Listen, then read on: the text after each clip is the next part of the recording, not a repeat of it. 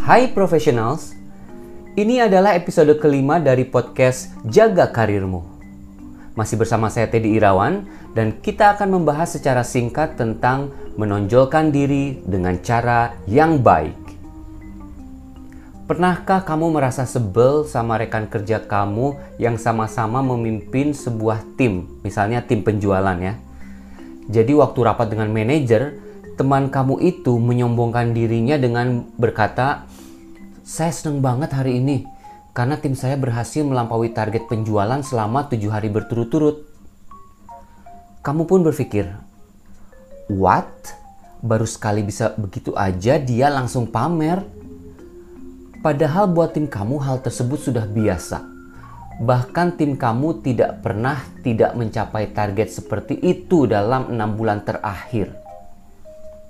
Pertanyaan saya adalah, siapa yang benar? Kamu yang merasa tidak perlu pamer kehebatan, atau rekan kerja kamu yang membanggakan keberhasilannya walaupun mungkin baru sekali itu ia mencapainya? Saya maklum kalau kamu merasa pamer-pamer seperti itu tidak perlu. Karena kamu itu orangnya lebih fokus ke bekerja dengan sebaik-baiknya agar selalu hit the target, bahkan exit the target. Kemungkinan kamu meyakini nilai yang berbunyi action speaks louder than words. Tindakan lebih baik dibandingkan kata-kata.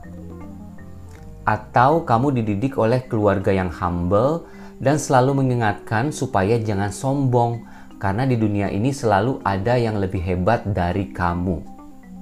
Saya sangat maklum. Makanya kamu berpikir bahwa rekan kerja kamu itu menyombongkan diri, pamer. Kamu juga mungkin berpikir, emangnya penting pamer-pamer seperti itu? Enggak perlulah, itu kan hal biasa. Sudah jadi kewajiban dia sebagai leader untuk membuat timnya seperti itu pakai diomongin segala di depan rapat. Siapa yang peduli sih?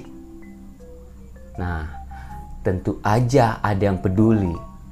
Manajer kamu peduli. Dan rekan kerja kamu itu pinter banget. Karena dia mengutarakannya di depan orang yang tepat. Semoga sih dia nggak gembar-gembor seperti itu di depan yang lainnya ya. Agak berlebihan sih kalau dia masih menyombongkan itu setelah rapat.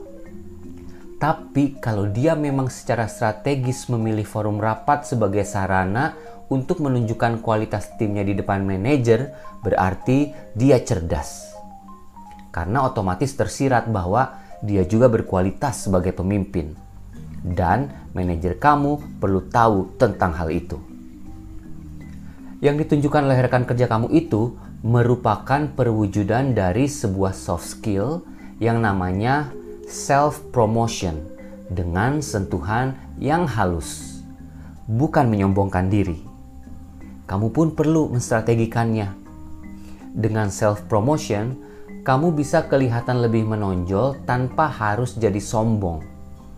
Tujuannya supaya pencapaian-pencapaian kamu bisa diketahui dan diingat oleh atasan kamu, terutama pada momen-momen ketika atasan kamu harus menentukan siapa yang perlu dinaikkan gajinya, siapa yang perlu dipromosi, bahkan ketika harus menentukan siapa yang perlu dipecat atau dipertahankan.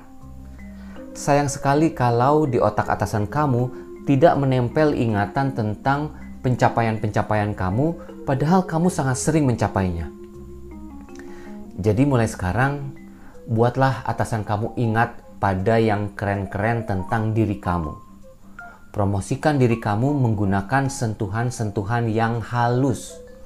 Jadi, di waktu-waktu berikutnya, kamu tidak lagi menganggap rekan kerja yang seperti itu sebagai orang sombong. Lalu kamu membicarakannya di belakang, malah jadi nggak positif.